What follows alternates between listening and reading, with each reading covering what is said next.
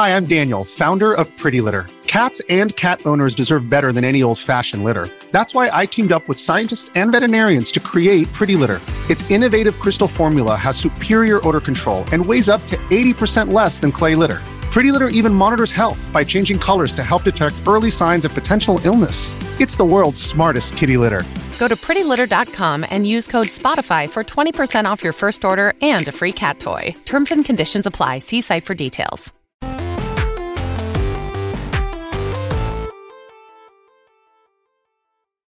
What's up and welcome to Kind of Funny Games Daily for Friday, January 27th, 2023. That would have been the saddest smoke machine blast that we've had yet. Because not only did only one of them go off, not two, but the one went off and kind of stuttered a little bit. Yeah, like he was waiting for his friend to go as well. And he was like, oh, what, what, what? Am I doing it? all right, all right. Uh, but of course, it's Friday, and that can mean only one thing. Friday energy, Friday everybody, energy. and we are about to bring about About. We're about to About. bring it. Um, it's going to be a really, really, really good show today. I, earlier, I, I'm having a hard, a hard day with my mouth. Bless. All right. Listen, I, I know, I know what that's like. Right. I was telling you about the song Sunday Candy, Uh-huh. and I said Sunday Sunday Sunday Candy. Hey man, you know sometimes you have one of those. I mean, you have the. Have you drank your coffee yet? Because I see this. I, I always want to call it tall, but it's not tall. It's, Oh, it's grande Trenta. or Trenta. You have your Trenta. Trenta coffee in front of you, and it doesn't look. It doesn't look drank yet. what if I told you I already drank half of it and then I filled the rest with water? Oh Jesus! God. You're Jesus. a monster. I'm a liquid boy. I do I've been, liquid. I've been doing this uh, this quote unquote new thing. I've been drinking tea more lately. Yeah, yeah. I'm doing this since you fucking started. I know, here. but I keep going back and forth shit. between the tea and the coffee. So like I was in my coffee era, era for quite a bit. Mm-hmm. Um, this week I decided to step back into my tea era, and let me tell you, it hit it hit perfectly yesterday. Where I felt like I had a good energy on the show, like I, I didn't have like the coffee shakes, I didn't have to deal with all, all the brain fog, all that stuff. Today, I'm in that same place, but I feel like I'm a little bit too mellow. I'm a little bit too chill, and I'm worried. I'm worried that I'm not going to get the energy that I need today, Tim. Yeah. So I need you to like Oh, I'm gonna bring, bring your Friday energy and then infect me with it, so that I can have the Friday You're energy. naturally gonna find it. Definitely, maybe not during this show, but Mhm. But definitely after this. after this. Blaze, Why? What are we doing, Barrett? We're gonna play. Some Show them. motherfucking- Can you show them? Oh, show them what we're doing. Sure, sure. Hold on, hold on. Um, We're let's about to have some fun like we haven't had Whoa. in 20 plus years, everybody. We're playing some GoldenEye. Let's go. Can you bring it up one more time, Barrett? Because I need everyone to see what I showed you. Have you ever noticed he has a really long mouth? Yeah, I remember that old meme. Wait. Oh my god. I did not notice that. Jesus Christ. What the fuck was going on there? Was that his hand? Was it Yeah, like that's a his weird hand, and it's just weirdly angled where it looks like That's it's his so mouth funny. That's really long. That's the really official- old Facebook meme. It's a That's really long so mouth, funny. everybody. Um, you know what? Speaking of long mouths, we have some games to talk about. Okay, I was like, oh, where is he going with this I don't one? know. I really don't know, but this is kind of funny. It's Friday. Daily. It's Friday. Each and every weekday, we get together to talk about all the video game news that you need to know. Um, today's stories include, would you believe it, another Last of Us story. Whoa. Uh, the Last of Us Part 2 officially returning for a second season. There's some leaks about the next Far Cry games and more, because this is Kind of Funny Games Daily, each and every weekday, 10 a.m. live on youtube.com slash kind of funny games or twitch.tv slash kind of funny games. Uh, you can watch live there. You can watch later on YouTube, or you can listen on podcast services. Just search for Kind of Funny Games Daily. We'll be right there for you on your favorite podcast service of choice. If you're watching live, you can correct us when we get stuff wrong by going to kindoffunny.com slash you're wrong. Uh, and remember, if you are on the Epic Creator Sto- store, Stow. Stow, uh, I don't even know what's going on anymore. You should just roll with the stove and I'm- make that your new thing. Yeah. Yeah, this is how I talk now. Yeah, I'm how- Gettys. God. What you coming at me? What you coming at me for? Use the promo code kind of funny, and it doesn't cost you anything extra, but it helps us out a lot. Uh, Foxy Steve in the chat says Friday, more like Fry. Yay. That's exactly the energy that I'm trying to bring in today. Hey, I, Um, I also want to judge some people in chat because some people are like, "Oh, away. the Xbox version has multiplayer. Oh, doesn't only the Switch version have multiplayer, motherfuckers? Let me tell you about split screen. All right, GoldenEye fucking is a game. kids, it's a man. game known for split screen. We're gonna play split screen multiplayer. That's what It's we're all doing on today. one console. That's the that's the Exactly. Fun of doing I'm gonna on be- the couch together. I'm gonna be buddy. screen peeking like a motherfucker. All right, Yeah, dude, get I ready, get. Tim. You can't hide from me. I can't hide from you. I told I'm going to try. You know, I almost let out a tweet yesterday, but Mm-hmm. I it's that thing where now I'll type out a tweet, think about the replies that I'll get to that tweet, and then I delete the tweet. Oh yeah. Because I'm like, Yeah. you know what? I don't need the smoke off of this. No, you don't. No, You I get enough don't. of that when I'm on this show. You simply, what were you gonna say though? Uh, so uh, let me see if I can still find it in my drafts. Actually, it'll be my phone. Because honestly, I, it- it's a tweet that I think a lot of people would have found entertaining or funny. But it's that thing where I'm sure the tr- the trolls will misconstrue it and mistake it and then turn it into like, oh, he's trying to he's trying to be different because he's trying to be quirky or whatever. And I'm like, mm-hmm. no, this is just me being Well, you're real. a quirky guy. I am a quirky guy, but it's not like I'm trying to be quirky. It just comes naturally to me. Oh, did I not save the draft? Oh, here it is. Okay. So the tweet I was going to tweet yesterday was Y'all played GoldenEye. I played The World Is Not Enough. Y'all played Banjo. I played DK64. Y'all played Perfect Dark. I played Jet Force Gemini. We are not the same. and like, I'm gonna let you know right now, Bless. That's a bad tweet. There's there's not even any like Yeah. there's no there, like George Lucas said it best, man. There's poetry. It needs to Nah, rhyme. man. There's no poetry man. there. I Nah, need the poetry, bless. Nah, was- man. that was because the because the, idea of it is the fact that like yeah, I just so like I'm seeing all this GoldenEye hype Mm-hmm. on my timeline, and I'm like, good for y'all. I'm jealous about the fact that I don't have GoldenEye specific nostalgia. All my nostalgia is about the, the blue cartridge. The world is not enough. That was my GoldenEye game that like that I played without even having context of like GoldenEye and how that was like the world altering thing. I played so much. The world is not enough on N64. Fucking hipster over here, man. And that's the thing. Like that's my thing is like I didn't choose this life. This life chose me. I don't know what my parents were on when they went to the store. They went to Game Exchange and they're like, "Oh, let's get Worlds on. Oh, let's get Jeff for. Oh, let's get DK instead of these other games that everybody is reveres." What's up, Tim? Can you give me the one? Give Tim the one. Oh, Michael, when did you get here? Blessing. What's up? Now can you give me the wine? I need to apologize to you. Mhm. It was a good tweet. Thank you. It was a good tweet. I I was wrong. Mm. And let me explain to you where I was wrong. All right, where were you? I said there was no poetry. There was poetry. There was. There was balance on each side of your this or that Mhm. situation. I thought you were comparing GoldenEye to The World Ends With You. what? all right, all right. Which I was like, Barry what- the show over. What the take it from fuck? the What the fuck is happening? The world's not enough. That makes sense. That makes sense. You're comparing you. like things. Exactly right. The GoldenEye is to World is not enough. What Perfect Dark is to Jet Force. What D- what Banjo is to DK sixty four. You're following I get me it. now. Now I'm following. Now I'm you. fo- but you see where I was like, what the fuck I- is wrong with you? I understand that. Different understand that. generation, not even the same genre. Nothing about that made sense. But you know what? Congratulations. Thank you. To be fair, Congratulations. the world is forgotten. The world is not enough. It's not just a Yeah. Mm-hmm. you thing. If I just say the words "the world is not enough," people don't understand what the fuck Yeah, I'm talking about. but see, about. I do. The moment you said blue cartridge, I was like, oh, I'm about that life. Mm. Now you want to talk about 007 Nightfire on the GameCube? Then, then we can have a party. But you know what? We'll have to party later. I've already said this is kind of funny games daily ten fucking thousand times. Fucking problems was the name of the song. By oh, fucking that's problems. what it was. Yeah, that song slapped. Uh, remember, you can go to patreon.com slash kind of funny to get the show ad free plus a bevy of bonus content. Okay, everybody? You want to do that. Just like Delaney Twining, our Patreon producer, who's the absolute best of us, the absolute best of us. Uh, Denise Richards is in The World Is Not Enough. Denise Richards, also a former real housewife of Beverly Hills. The more you know. Who did Denise Richards play in The World is Not Enough? Christmas. And he was like, I thought Christmas only came once a year. Okay. Wait, in the, was that line in the game? Lines in the movie. Okay, I don't think they put the line in the game. 'Cause I, 'cause let me tell you, I don't remember that. In the, I feel like, it's or like- you were just young. You did didn't get. oh, maybe I didn't get it. Maybe you I didn't get it as a youngin. Mm-hmm. Isn't that like so great though? That's actually fantastic. uh, housekeeping for you. A new shit list and remember blank are up on Patreon right now. Uh, they talk. They we talk about the top 10 PS3 games on Shitlist and the original Dead Space on Remember Blank. You can go check those out on Patreon. Uh, the Ant Man rewatch episode of In Review is live right now on YouTube. Um, It's or a no, no, no, banger. It's com- going up on Monday. It's going up on Monday. Yeah. Uh, Oh, sorry, that's but, on me. Uh, it is a great episode um, where Nick and Greg decide to partner up against me and Andy, and it goes Yeah. about as well. about wait, about what? Every- you everything Everything. that you could possibly imagine. Y'all are talking about Ant Man. Yes, we are. Yeah. Yes, That's we not are. a controversial and movie, They, is it? they gang up on Tim and Andy before they even start fucking talking about the movie. Bless. They were just i- i- they were in Greg and Nick energy mode. You know. But Yeah. like, who? What side do do you and Andy not like the movie? Or Let me tell you, it had nothing to do with Ant Man. Yeah, of nothing them ganging up against us. All right. No, no. Greg was just in in a Greg mood. All right. Mm. Um, Anyways, go check that out. Today we're brought to you by the Kind of Funny Patreon, but we'll tell you about that later. For now, let's begin with what is and forever will be the Roper Report.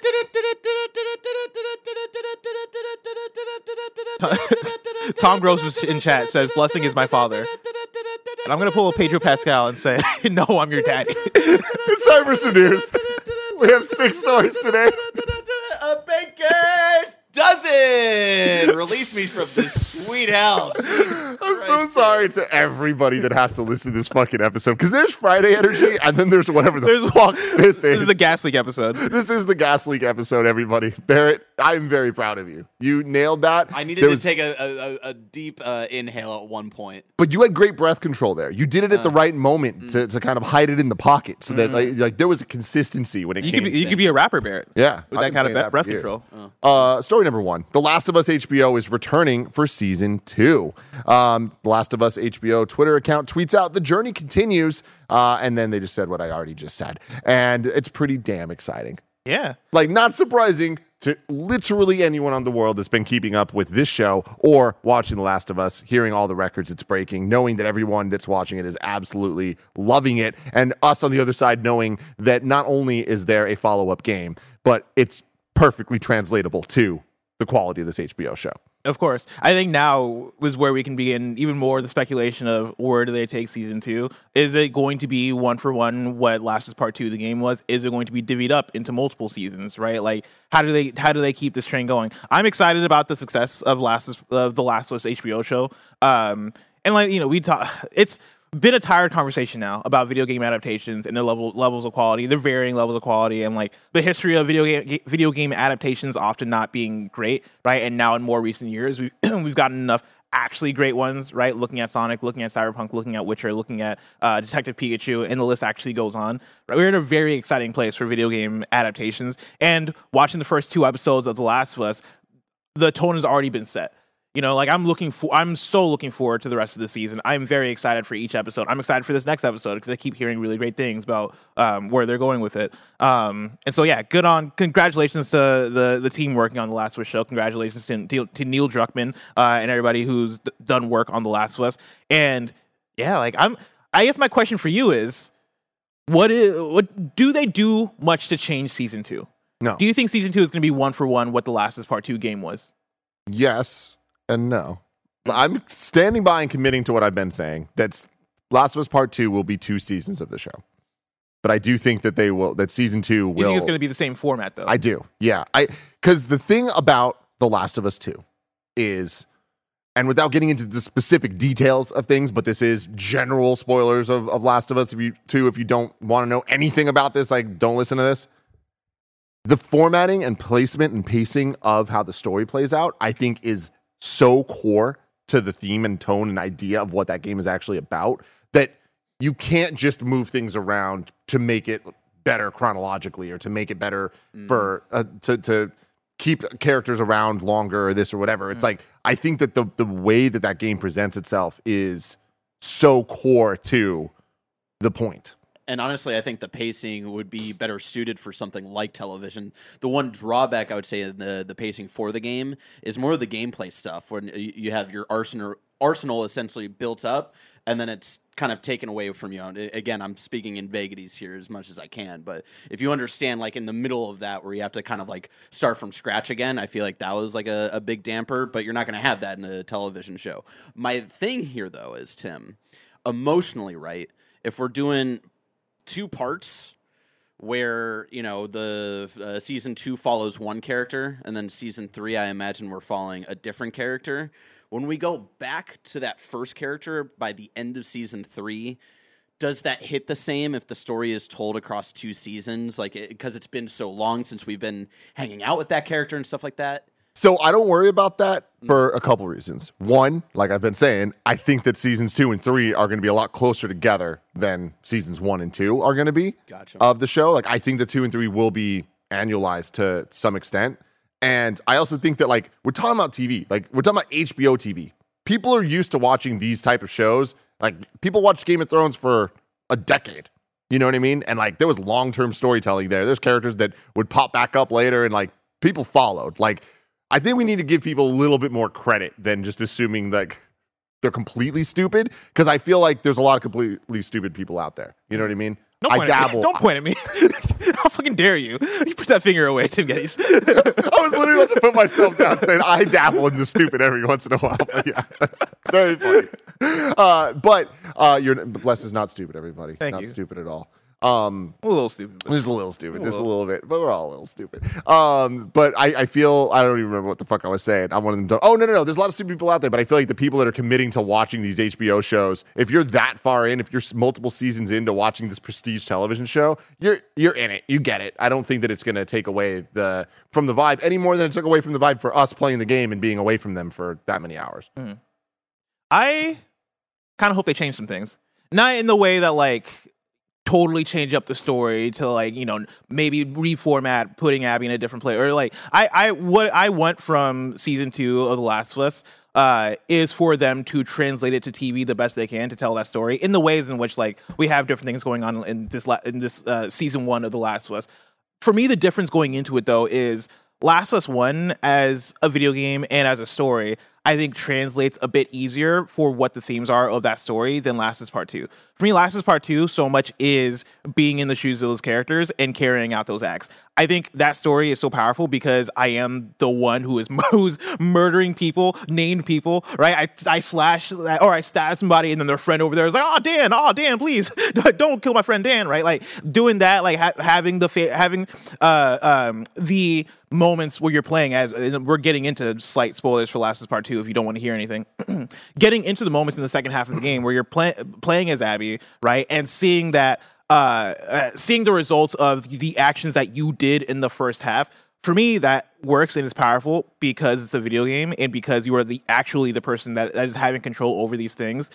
I am curious to see how they tackle some of the same subject matter right? And i'm sure the same themes because i think the at the core of the last is part two and the last is period right are the the themes. Hey last is part one is about connection it is about joel at the, the very top of the game losing kind of his faith in humanity, right? Losing this uh, uh, his connection with, with with his daughter because of what happens, right? And then having to rebuild those same kind of connections later on the, in the game with Ellie. I think if they capture that, then cool, that's successful. Last is part two is about rage, right? Like rage that it essentially spawns from love of a person, right? Where it is, hey, I am going after Joel because Joel killed somebody I loved. Hey, I'm going after Ellie because Ellie killed somebody I love, right? And it is the um like the the spawning of rage uh, uh be, because of what hap- what is happening to the people you love. I think as long as they capture that, then what they do around it, everything, all the choices they make in terms of translating this to television around that should just contribute to that theme, and then like you know whatever you change from there, you change from there.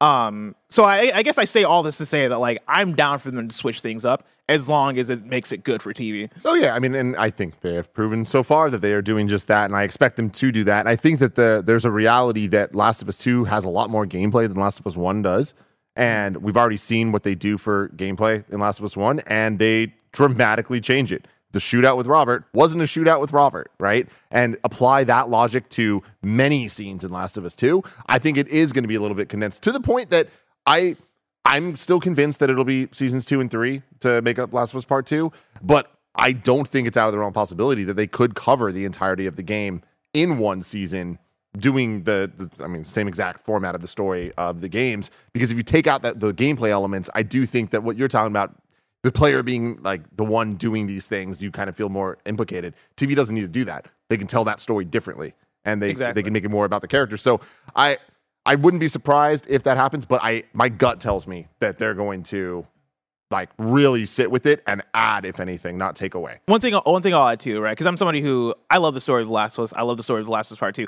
I don't think the story of The Last of Us Part Two is perfect. Like there are actually quite a few issues that I have uh, with that story, and I think parts of it are. I, at the end of the day, I loved Abby as a character.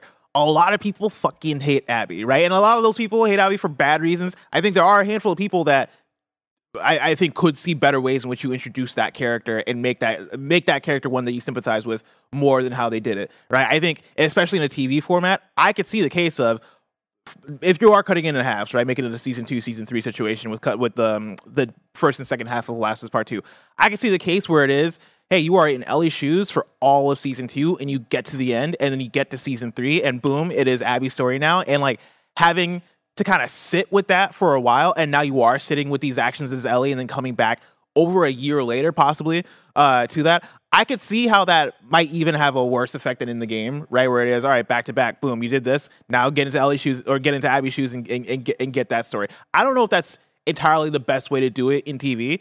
If they figure it out, and like if Neil and the team find a, and Craig find a great way to do that through the show, then they do, and, I, and then I think they do it. But I could also see a route in which maybe it is concurrently you are cutting back and forth between Abby and Ellie to give more of a side by side and maybe make it more palpable to the wider audience uh, than they did in the Last Part Two game. Because at the very least, we could all say Last Part Two was conflicting for a lot of people, right? Like that was a th- people took that each and every way.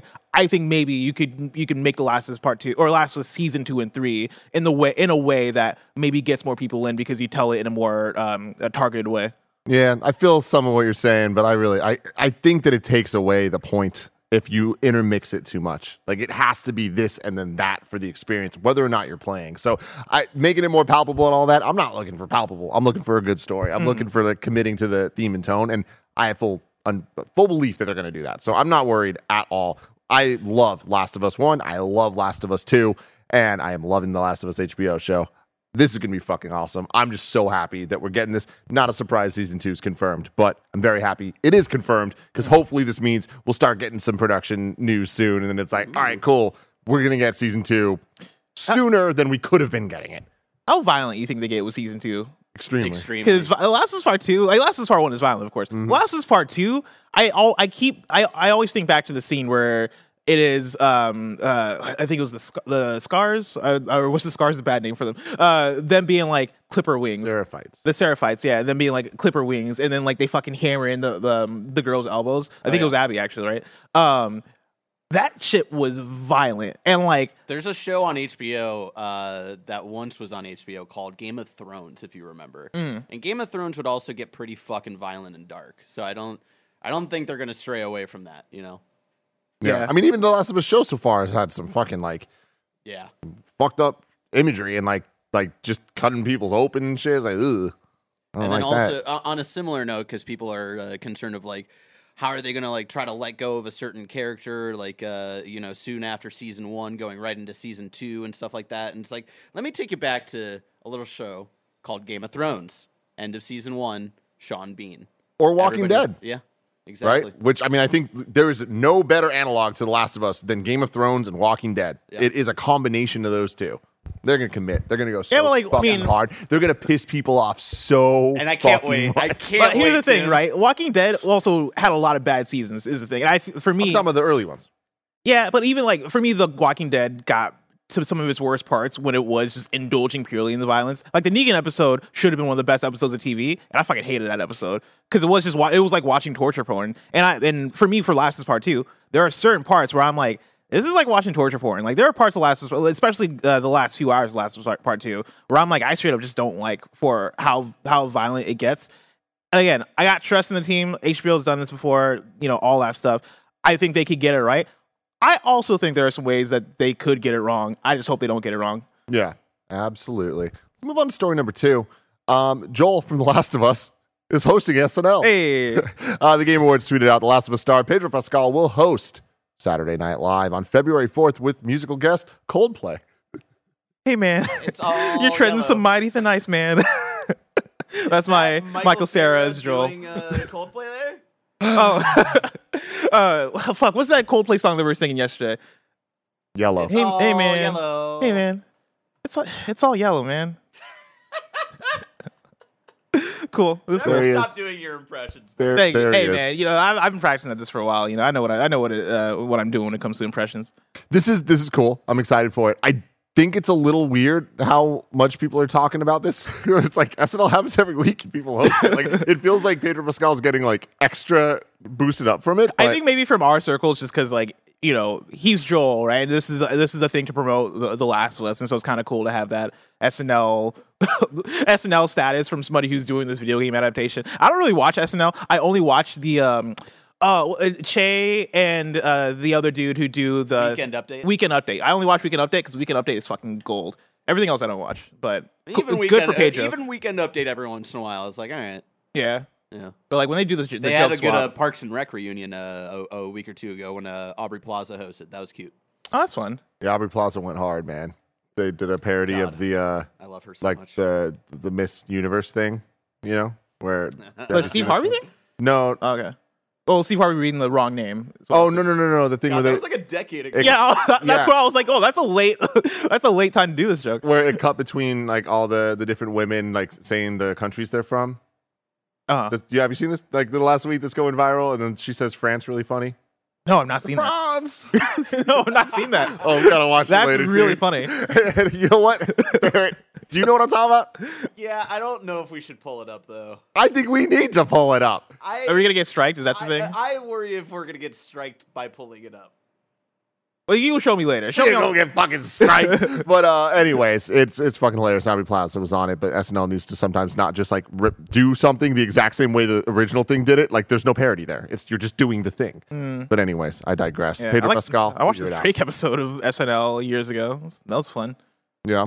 We're down to our final seven contestants. Oh no no! I didn't want you to bring up the Remind everybody what SNL version. We're definitely gonna Okay, get well cops now for this that. is uh, Keenan What did you Thompson's want to for us. the original, the video, the the the what they're referencing Oh, with the France. We're I we're no doing this with how to find commentary, YouTube. We're, we're commentating on Well, the sorry. sorry, Anyways. Anyways, Pedro Pascal, are you gonna are you interested in this? No. You think there's gonna be anything? I good? mean, I, I'm sure this will be good Mm-hmm. because Pedro Pascal is great. I'm not watching this, but cool. Yeah, that's awesome for him. yeah, I'm excited. Are you gonna about watch it? it. Um, I pr- I won't watch the episode, but I'll probably I'll watch all the produced bits they do. Mm-hmm. They Yeah. they recently hired uh, Mike Diva. Do you remember Mike Diva? No. Remember Mike Sexy Diva. Sax Man? Is it are these SNL things? Because I'm just I, No, no, no, okay. no, no, no. Mike YouTube. I'm more I'm more of an all that Uh, person. anyway, do you remember Dubstep Guns? yes. the quarter digital video. Mike Diva did all the uh, VFX on that. Oh, He's now doing. Um, he works for SNL and he does a lot of their Oh. their VFX and like that stuff. So It'll be interesting to see how he does uh, like improv, because not just because you're a great actor doesn't mean you're great at improv, and vice versa. Pedro Pascal strikes me as somebody who might be great at improv, though. Yeah. like seeing him in um that Nick Nicholas Cage unbearable weight of massive content. He's Not so fucking funny. He's so fucking good, and so yeah, like I'm if he does. Wait, I, I- uh, but do- again, written comedy still different from improv. I would True, say. true. Uh, but he just has that quirky energy that makes me think that he would be one of those improv dudes. Um, if he does like a stand-up monologue, maybe I'll watch Well, I mean, those two minutes. Is it? It's not improv, right? They're all Yeah, there's like fucking produ- prompters, and they're always like improv, looking I- at it. Yeah, I know. Pedro's gonna kill it. He's got the stuff. He's got the stuff, man. Um, story number three. Would you believe it, Bless? More Last of Us shit. Whoa. this is an easy, quick one, though. You can watch the first episode of Last of Us show for free now. This comes from Ethan Gach at Kotaku. Even if you don't have an HBO Max subscription, but you want to see what all the fuss is about when it comes to the series, you're in luck. In an unusual move, the streaming service has made the first episode of the new show free to watch. I wouldn't say it's unusual. They do this for a lot of their, their bigger stuff um, that starts getting like that mainstream appeal. They did it for House of the Dragon as well. Um, but yeah, go check it out. If you don't, if somehow you're watching this show and you have interest in watching The Last of Us and haven't yet, now's your chance. There you go. This Now's could have been a deal of the day, but yeah, go watch The Last of Us episode one on YouTube if you don't have HBO Max. Um, and then I want to move on to the next story, but before I do that, bless, Where are you gonna Where are you gonna take me, Tim? I'm going to take you to our sponsors.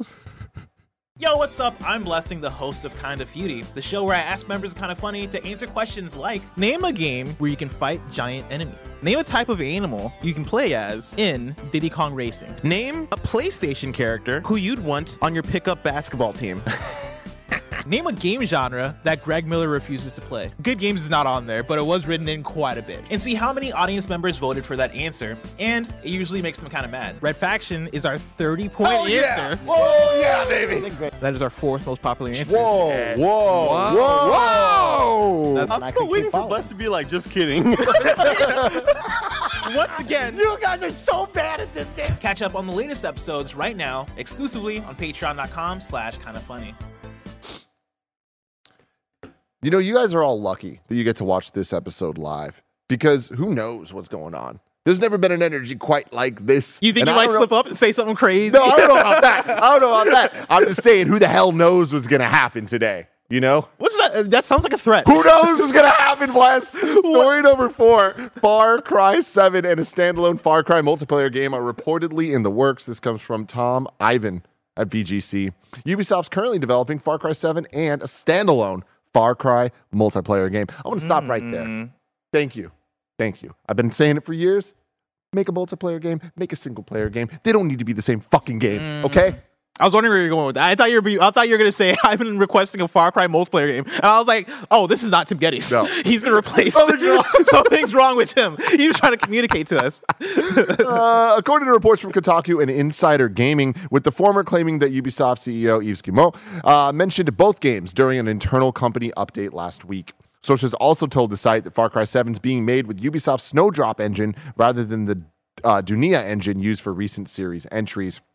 Snowdrop powers Ubisoft Massive's The Division series, as well as the studio's upcoming Avatar Frontiers of Pandora and its open world Star Wars game. You see that uh, Avatar 2 crossed 2 billion is now the number four highest grossing movie of all time, and it's closing in on number three. Are you, why do you say that with an excited tone? Are you are you, are you rooting? Pandora! Are you rooting for Avatar? I'm fucking rooting for Avatar. Fuck yeah, I am. You're the only dude. person I know rooting for Show Avatar. some fucking respect, man. Uh, according to Insider Gaming sources, Ubisoft Montreal is working on both new Far Cry games, which were originally planned to be part of the same package. Uh, the multiplayer game, and now it's not. So thank you, thank you, Ubisoft.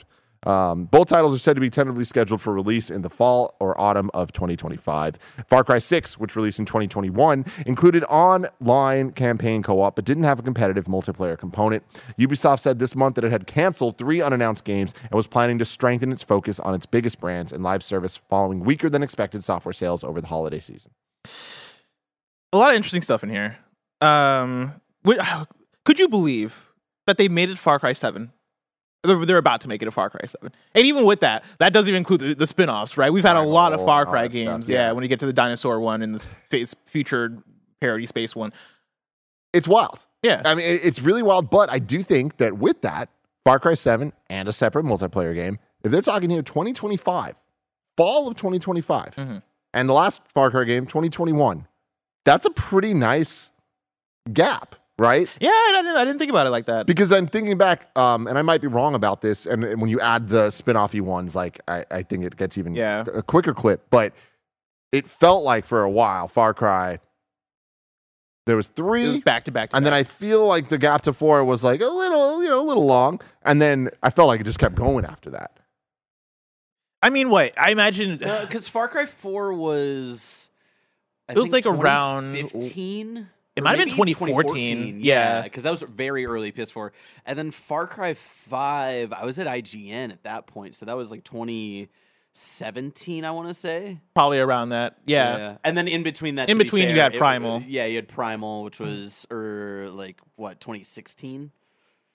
Oh, they also put out that Far Cry, the one with the the tw- it was like twins and it was post apocalyptic. Yeah. Give me, Well, give me one was, sec. Uh, that, That was was, after the one five. Nick, uh, Nick Scarpino liked. That that came out in 2019. I'm going to drop on. the facts for y'all, motherfuckers. Drop okay? the Facts. facts. Uh, Far Cry 2 was 2008. Okay. Far Cry 3, 2012. Uh huh. Then 2013, Far Cry 3, Blood Dragon. Blood Dragon. Blood Dragon. Yep. 2014, Far Cry 4. That So was even- 14. Tw- 2014, Oh, damn. Far Cry 4. Okay. Far Cry Primal was until 2016, and Far Cry 5, 2018. Oh. And then Far Cry New Dawn 2019, and then Far Cry 6 in 2021. So I think our gut instinct was actually wrong. It's just the spin-offs make it seem like there's been so much Far Yeah. Cry, but there's actually But like, there's not been a spin-off since, or come, at least announced, right? We don't have a spin-off after 20, uh, after this latest Far Cry, Far Cry Six, and so you're kind of spot on. By, by the time you get to 2025, that'll be a sizable gap. if they don't have a spin-off title, Exactly. And I, which they might. I mean, they might. They had the DLC that they dropped for Far Cry Six, and I feel like that might have helped fill in the the space there. Um, I, I would also think that it's weird that the, the Far Cry Seven and the multiplayer game are leaking before uh, um, a spinoff would leak. Um, and so yeah, I could I could see it panning out that way, especially with their with them changing engines. I think that for me is the notable thing. You know, like I would be totally down for a Far Cry that feels a, diff- a bit different in, in gameplay, right? Like I, I I think there's a lot of improvement to be, be be made there. I think the multiplayer thing is interesting. I don't like that it's an extraction based shooter, and maybe they find a way to Far Cry it and make it interesting. All I know is that they made an extraction based shooter with one of their biggest IPs that makes sense for an extraction based shooter in Rainbow Six Siege, or sorry, Rainbow Six Extraction. and Rainbow Six Extraction didn't hit. I don't know if Rainbow Six Extraction doesn't hit as an extraction based shooter from Ubisoft. I don't know how much trust I have in a Far Cry extraction game from Ubisoft. Again, maybe they take learnings, maybe they figure shit out, maybe it is different engine, maybe it is more focus and more budget. They are talking. We are talking about a Ubisoft now that is trying to refocus and go, hey, let's shave off all the unnecessary stuff. Let's shave off all this extracurricular stuff and focus in on our bigger IPs. Far Cry for Ubisoft is a bigger IP. So maybe that does make sense for them in that way where it is. Maybe that Far Cry extraction game was actually a different weird, you know, the I don't know, new extraction game that they're now putting the Far Cry name on. Who knows? All I know is that uh, there's a lot of Far Cry out there. I cannot believe we're at seven and maybe a multiplayer game. Yeah, for sure. Now, question for you, Bless. What up? There's a couple things we talk about a lot on this show. We talk about the Xbox dominoes. We talk about Ubisoft not having an identity. When are they going to figure it out? Do you think that 2025 is the turning point? Because Uh, like we know, we understand game development takes time. We know that like it's not as simple as just like, hey, there's problems now, so next year they'll fix it all. Do you think that this is the first signs, the first things we're hearing about a potential new proposed vision for what Ubisoft can be? possibly uh, going by the assumption that Ubisoft is not acquired by then or has has emerged with another company by then.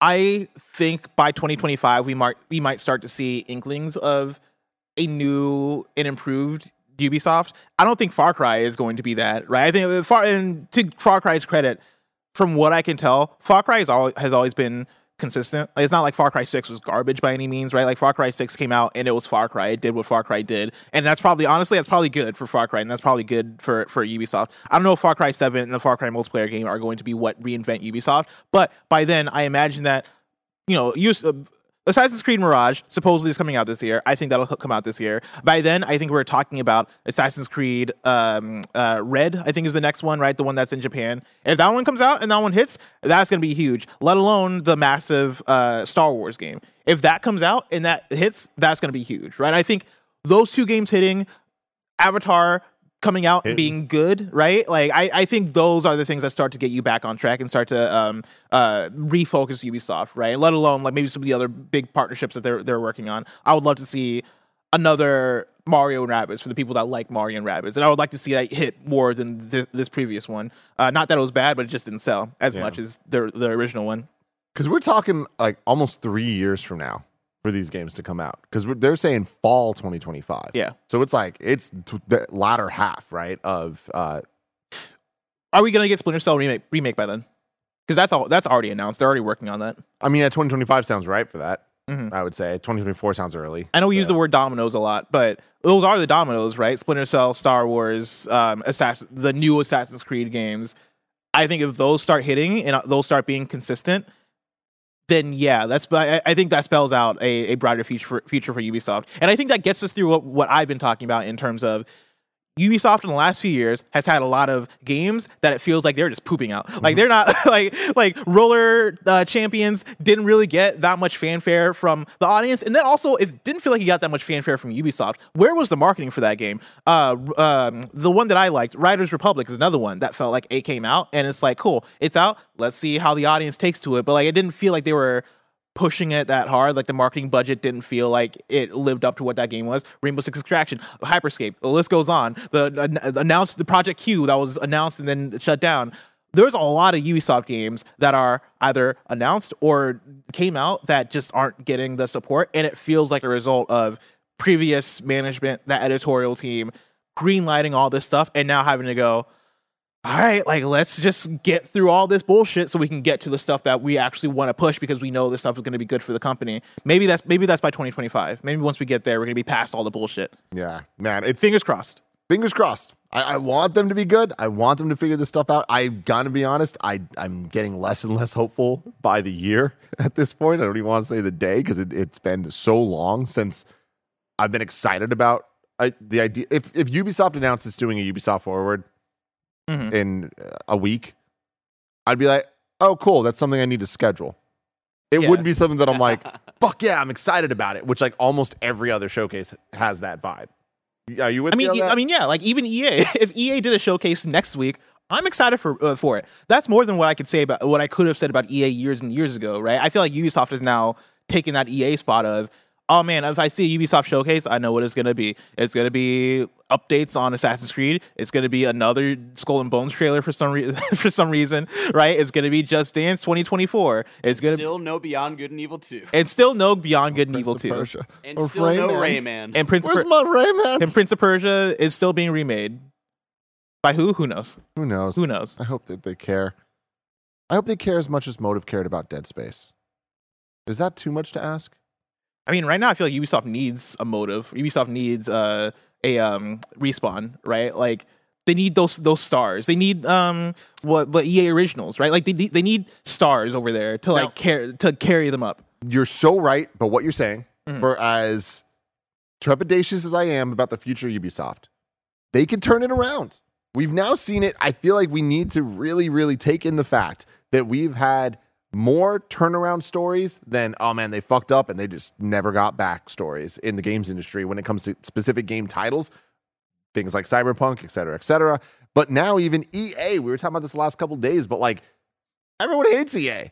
Mhm. And the last two, three years, EA is awesome. Yeah, like EA's Not EA's dope. perfect, Uh, but awesome. EA has problems for sure, but at the very least, EA is putting out games that we will put up there as some of our most anticipated. Jedi Survivor is coming out in a couple months. I cannot fucking wait for Jedi Survivor, right? Like every now, whenever there's an Apex season launch, I at least peek in to see like, all right, what's the new hero? Like, l- let me let me check this out.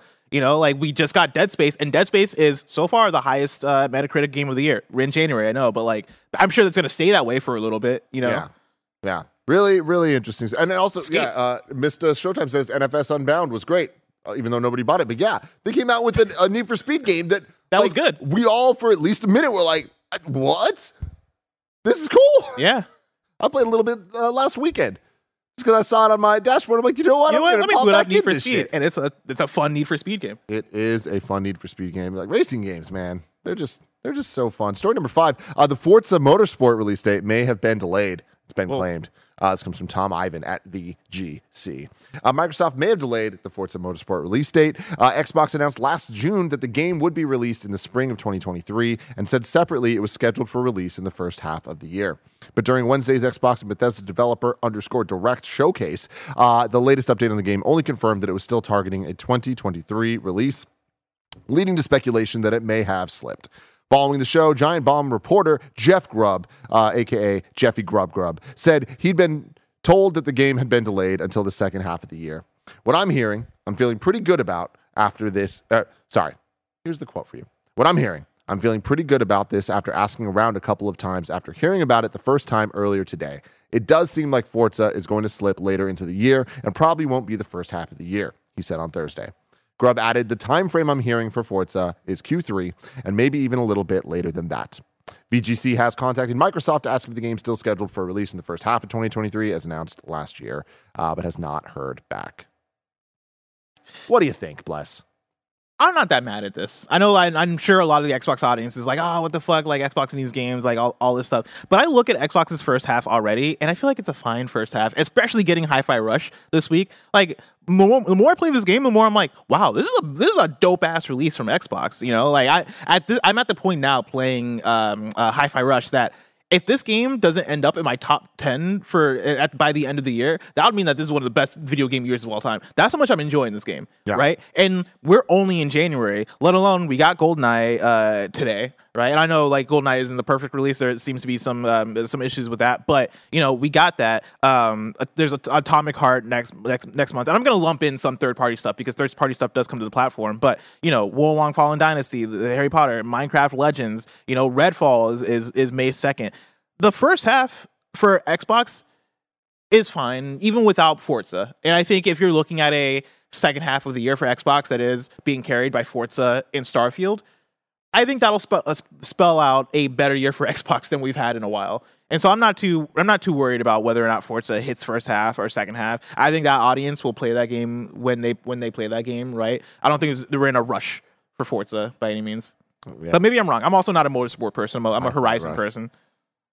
I was telling Barrett this yesterday. I don't think I'm ever going to remember the name Hi-Fi Rush. It's so yeah, it's such a like a tough to recall name.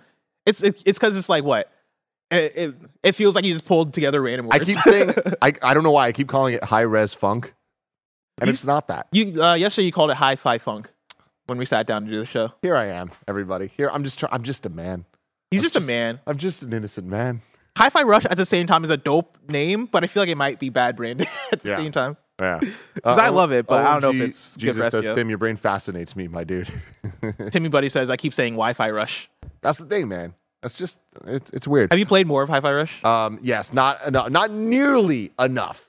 What a goddamn video game. We're going to be talking about a lot more next week. The Xcast will be the actual review of the game, Hmm. and then Gamescast, um, whoever's on it, will just give their impressions as well. But what a fucking time, man. I'm just so excited. I'm electrified. He's by, electrified. by this game just popping out of nowhere and like doing doing something that is so unique and can never be done again. Like what happened a couple days ago with the release of Hi-Fi Rush.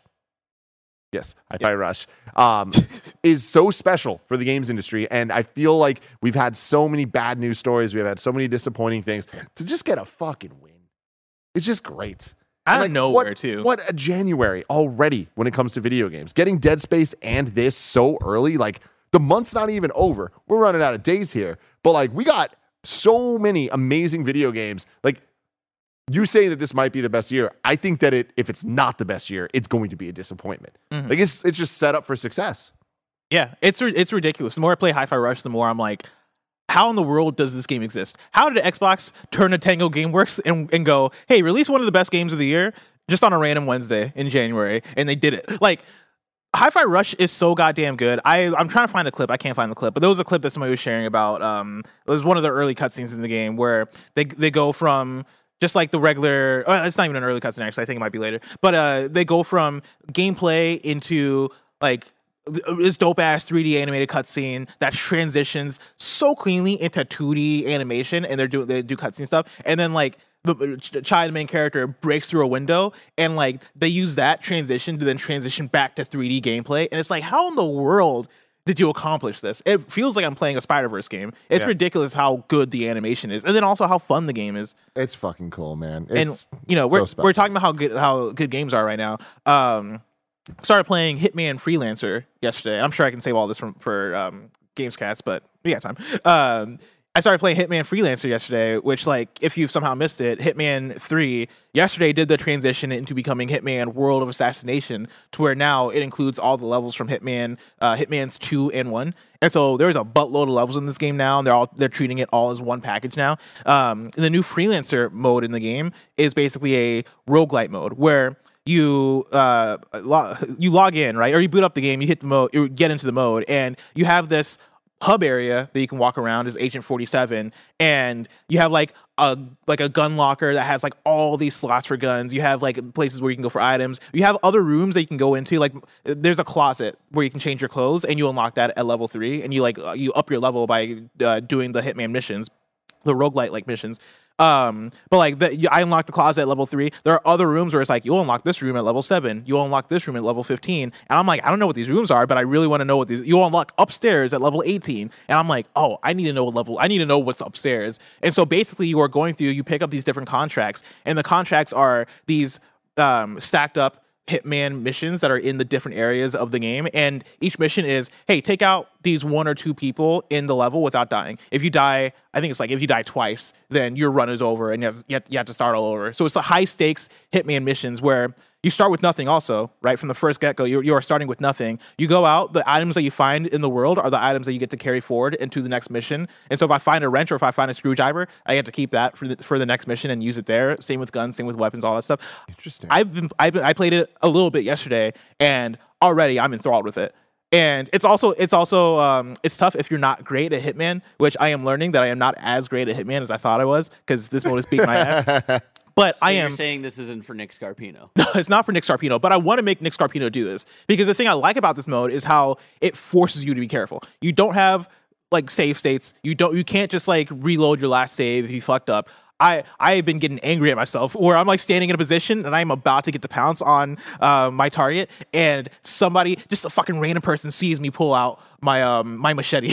Yeah. They're like, "What you doing with the machete?" And I'm like, "Don't look, don't look." And then all of a sudden, a, a big thing breaks out, and I'm like, "Fuck! I needed to be more careful." I have never played a. I guess I've never played a stealth immersive sim roguelite like this before, and it is dope as fuck. Um, I'm super into the concept. I want to keep going back and keep playing and getting better. But yeah, video games are happening right now, They're and they're really cool. They're happening, and yeah, One thing I want to shout out for Hi-Fi Rush because I started it last night. Um, because I remember someone saying it was like tutorial heavy at the the very beginning. I think maybe you bless. Yeah. But even the tutorials, like I was laughing at, like that dumb robot who's like, you know, insisting that you guys are friends and stuff. I'm like, yeah, this is like a lot of tutorial and like you're kind of repeating tutorials with him, but it was also like payoff with you know some some good jokes Some fun, really fun writing. I, I That's think. the other thing. oh too. yeah, I, I think we're all in agreement on that. It's just the level of quality, Barrett. Once you get through the tutorials, it Yeah. Oh, it skyrockets. man. It's Like, crazy. It's, Yeah, I, like I, I got to the base last night, so I I, I got through like the first Oh, like, uh, man. tutorial level last night. Just wait, because yeah, it is that first level. You're like, oh, this is a pretty cool, game. and then you get to the second level. You're like, oh yeah, this is really cool, and then you get to the third level. It's like, oh, this game's dope as fuck. like this is fucking exactly. awesome. Yeah, it's it's really it's really cool. Um, but anyways, we have that Forza rounding this out. Not surprised. I I think that that's the type of game. That's a perfect example of a game that just get it right. Like it's Yeah. going. I mean, like Gran Turismo Seven, right? Came out. Like these are uh, games that are not for everybody, right? Mm-hmm. Forza Horizon is more the pick up and play. Anyone's gonna have fun with this. Forza Motorsport. That's for That's for the hardcore. audience. Get it Just right get for it the hardcore. Yeah. Um, story number six Skybound Entertainment makes a substantial investment in Mega Cat Studios. Skybound Entertainment made a, uh, the, the investment in Mega Cat Studios, a creative first video game developer with a retro ethos and culture of innovation. Mega Cat Studios is currently developing WrestleQuest, a new RPG adventure featuring a licensed roster of iconic wrestling legends for Skybound. Uh, the strategic investment continues Skybound's efforts to expand its global publishing footprint and to partner with top game making talent and creative teams. Quote, Mega Cat Studios is an incredibly ambitious and talented team of game developers that are dedicated to their craft, reimagining retro style entertainment in exciting and innovative ways. Um, James Deighan and the Mega Cat team embody a culture of fandom, and this closely aligns with our efforts to put fans and creators first. Retro games deliver a massive nostalgic element. After seeing the progress and creativity on WrestleQuest, we are extremely excited about working closely on the future growth of the studio.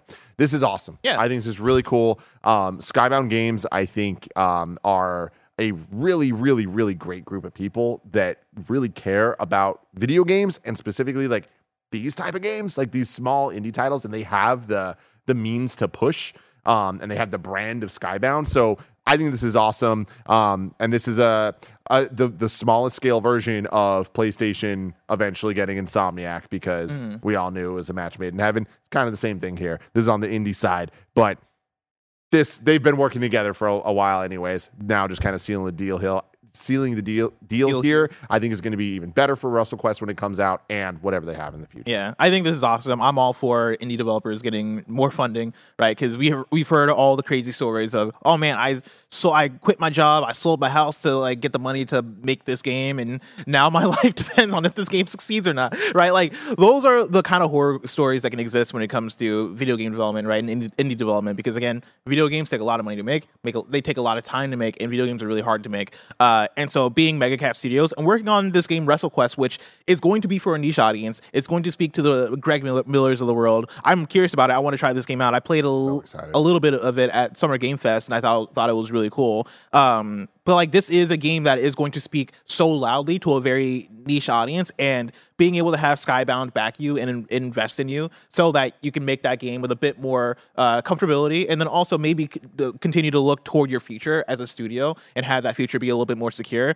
I think that's awesome. And so yeah, good on Mega Cat Studio for for for securing that, and yeah, good on Skybound for having an eye uh, for um, really cool indie developers. Yep, they they do, and they they have, and I I think that they have a lot of really cool stuff brewing. That I I expect Skybound to be- become a bigger deal in the the coming years when it comes mm-hmm. to the indie space of really like.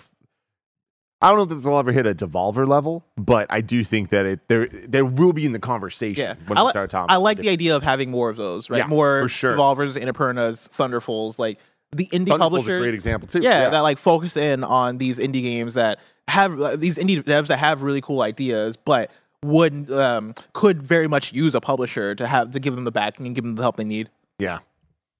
Um. Well, finding out if they're going to get the help that they need so far away. Friday. know what's coming out today? Where did I look? You look toward the official list of upcoming software across each and every platform, as listed by the Kind of Funny Games Daily Show hosts each and every weekday. I got my own reader mail for you. Like a reader, a reader mail that's up here for you. Oh, okay. Yeah. I'm excited for this. Um, but before we get into that, I think we have a surprise. Do we? Do we? The surprise is Dead Space is being remade and it's out today. It is out today. Out today. Did you think? Did you think he was coming to don't say something on the microphone? I don't know. And then we have GoldenEye 007 coming out, which is crazy. Never thought I would have that type of out today uh, on the same day with Dead Space. In the same day as that. What, what year is Big it? Big surprise. What year is it? The big The surprise. big surprise. Uh, Atone, Heart of the Elder Tree, is on PC, PS4, and Nintendo Switch. Uh, Did you s- Dance of did you say Tim Du- Tendo Switch? Du Lac and Fe- did I? I don't know. Andy, what are you doing? He's looking for his guitar, I think. He's, he's looking Yeah, for his okay, guitar. okay, okay, go, go, go. Tim saw Yeah. you walk by I and thought- thought you were coming to the, I to the it- microphone. It, looked like you were walking on, so and he, he, start, he started introducing you as a special guest. And I'm kept going. oh man, this episode, I'm telling y'all, going down in the books. I'm saying this is a gas leak episode, Hey, right? If what happens watching this episode, don't watch this episode. If you inhale, if you inhale enough of this smoke, this is what happens to you. this is what happens. These smoke everybody. machines, man. I don't know what's in. Did I say Tim Tendo? It sounded like you said Tim Tendo. Nintendo. Uh, Dance of Death, Du Lac and Fey on Switch. Farming Life on Switch. NOS, new operating system on Switch. Hell yeah. Uh, Recall on Xbox, Switch, and PC. Wonderland Nights, White Rabbit's Diary on everything. Uh, and then Squiggle Drop is on Apple Arcade. Hell yeah. On uh, new dates for you, Sweet Transit launches a brand new update, Forging Forward, on February 8th on Steam. Steam. Uh, and then, what's your reader mail? All right. You're my Hollywood homie, right? Like I, I trust you when it comes to Mhm. entertainment Mhm. critique, knowing what's up, knowing the ins and outs Mhm. of what's going on in the entertainment industry. Uh casting. Yes. All right. I want you to, I want you to cast two characters. Uh oh. I want you to cast the villain for Far Cry 7. and I also want you to cast the character that plays Abby in season 2 of Last of Us. Ah! Oh, you're putting me on the spot Yeah. with this. I'm gonna say Little Jacob chat says Tim's casting couch. Oh my lord. Yeah, Far Cry Far Cry 7. Well shit. Salty surprise says Michael Cera. Which Ooh. legit could be interesting. I have an answer That could be for fun. both. I have an answer for both. Bear hit me. Oh, oh, oh. Interesting. So So Bear says Florence Pugh. And I love Florence Pugh. I don't want think to Florence see, I, Pugh's I want to see Florence Pugh play a villain in a video game. That would be fun. Oh wait, for oh, Far for Cry. Far Cry. Well, I, I said I have an answer for both. Oh, so Oh, the same one answer answer for for both. both. I, Answer for I both. thought you were going to give us two answers. Oh, interesting. I would love Florence Pugh as the villain for Far Cry 7. For sure. I think that's a great idea. Yeah, I, I think that that's you know that's a I'm not gonna get better than that for Far Cry. Yeah. That's real good. That's really good, actually. for for Abby, one uh, fan casting I'm seeing people do that I'm, I'm really into is uh, Peyton List, who is Tori from Cobra Kai, and she she'd be fucking great at it. But I think age would be wrong on this. Hmm.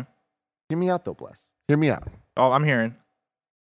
What if I said the words Keke Palmer? You're crazy. That I mean, age is really wrong for that. yeah, I mean, but I feel like, like she could they, play they could figure it out. You know? Like Keke Palmer, I love Keke Palmer, and Keke Palmer I think does have like the physique, right? Like I could I, could- I could see her nailing that role, Yeah. but I do feel like her playing opposite of um uh Bella Bella Ramsey's Ellie. I feel like it's a bit of a mismatch.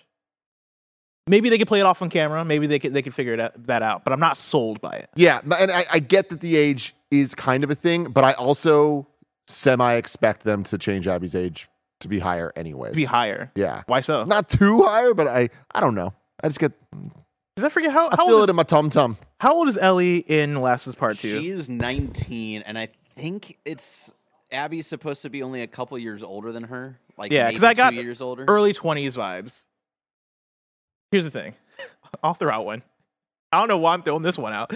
I think it's because my brain, again, my brain does the thing when it comes to castings where it finds the most random person that mm-hmm. would be hilarious in the role and fills them in.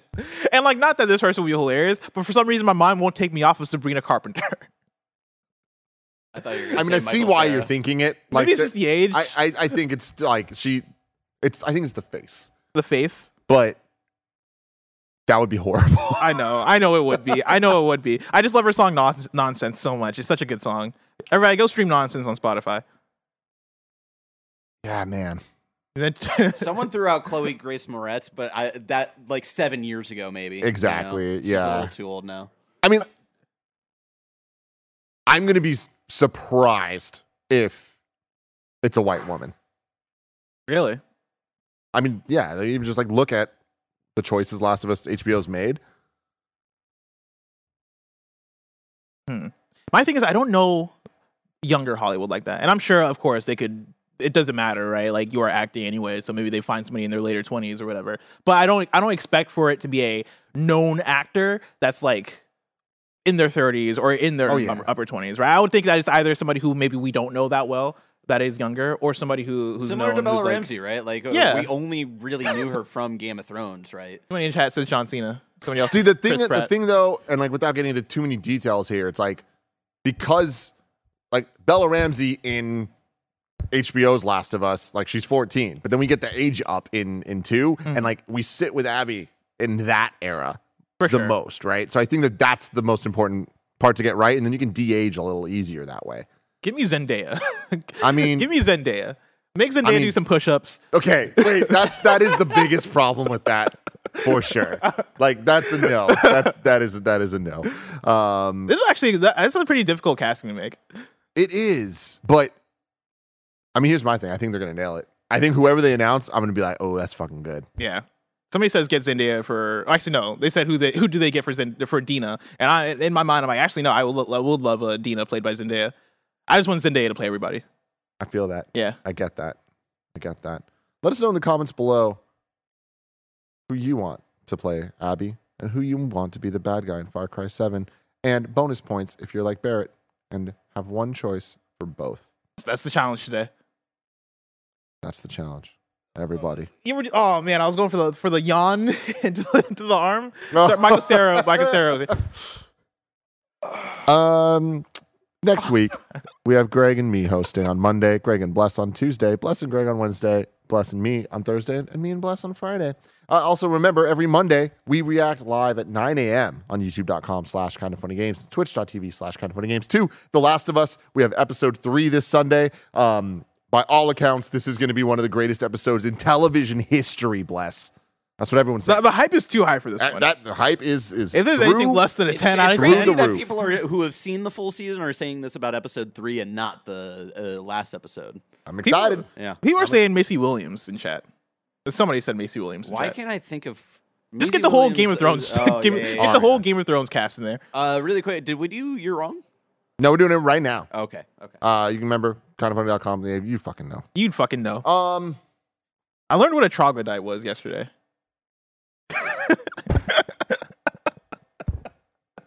I know it's random, but I had to share this with you because, like, I, because I, wa- I had, I just, I was like, you know, we call the people in chat trogs, or at least like on the Patreon chat trogs, and then I was like, is that what's that short for? And then my my mind was like, oh, that's probably short for troglodyte, and I was like, can we call people that? Is that okay?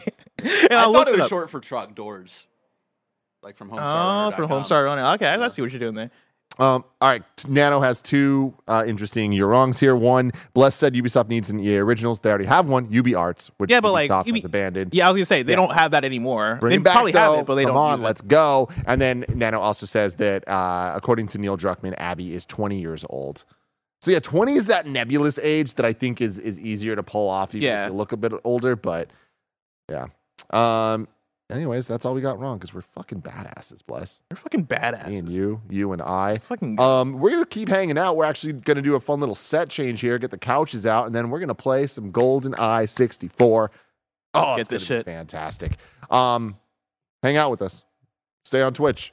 Go to the different video on YouTube. Just have a great weekend, man. Watch the Royal Rumble. Oh, you know what? what up? Hit me, him. The Royal Rumble's tomorrow, which I think means tonight is episode one of season two of Greg's WWE show. This is awesome. He's already tweeted about it, so it might already be up. It on might already be up. If you have Peacock, go support, show some love to Greg Miller. We shot it here in the spare bedroom, which is pretty fucking cool. Pretty really, uh, yeah, re- really cool. And remember, if you get Peacock, you can keep your subscription. That way, when Twisted Metal comes to Peacock later on, You'll be ready. you'll be ready. You'll be ready. Anyways, I can't wait for all. the set. I can't wait for the Twisted Metal set that we're gonna have here. Emma, oh my God, we're gonna Yeah. fucking kill it, bless. We're gonna be in the uh, says Royal Rumble tomorrow or Sunday. The Rumble's on Saturday. The WWE's changed its pay per views to be Saturday. Oh, I didn't know that. That's for. WrestleMania, which is two days, Saturday and Sunday. I'm so fucking stoked for the Rumble, bless. You don't understand. I don't. You don't while. understand, bless. I, I saw a video. Uh, uh, it was a TikTok that was talking about 2009 Randy Orton, and like that was back when I watched the WWE. And Mm-hmm. let me tell you, it won't it won't get any better than 2009 Randy Orton. what if I told you it does? Anyways, It does not. There's no way. He was kicking people's heads great. off. Bye.